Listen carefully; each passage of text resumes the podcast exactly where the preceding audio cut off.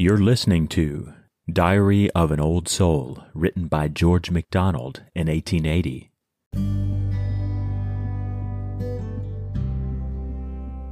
Thou knowest all our weeping, fainting, striving.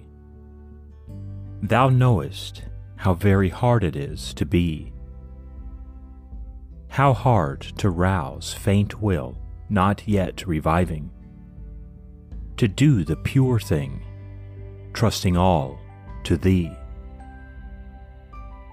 To hold Thou art there, for all no face we see. How hard to think through cold and dark and dearth that Thou art nearer now than when I seem on earth.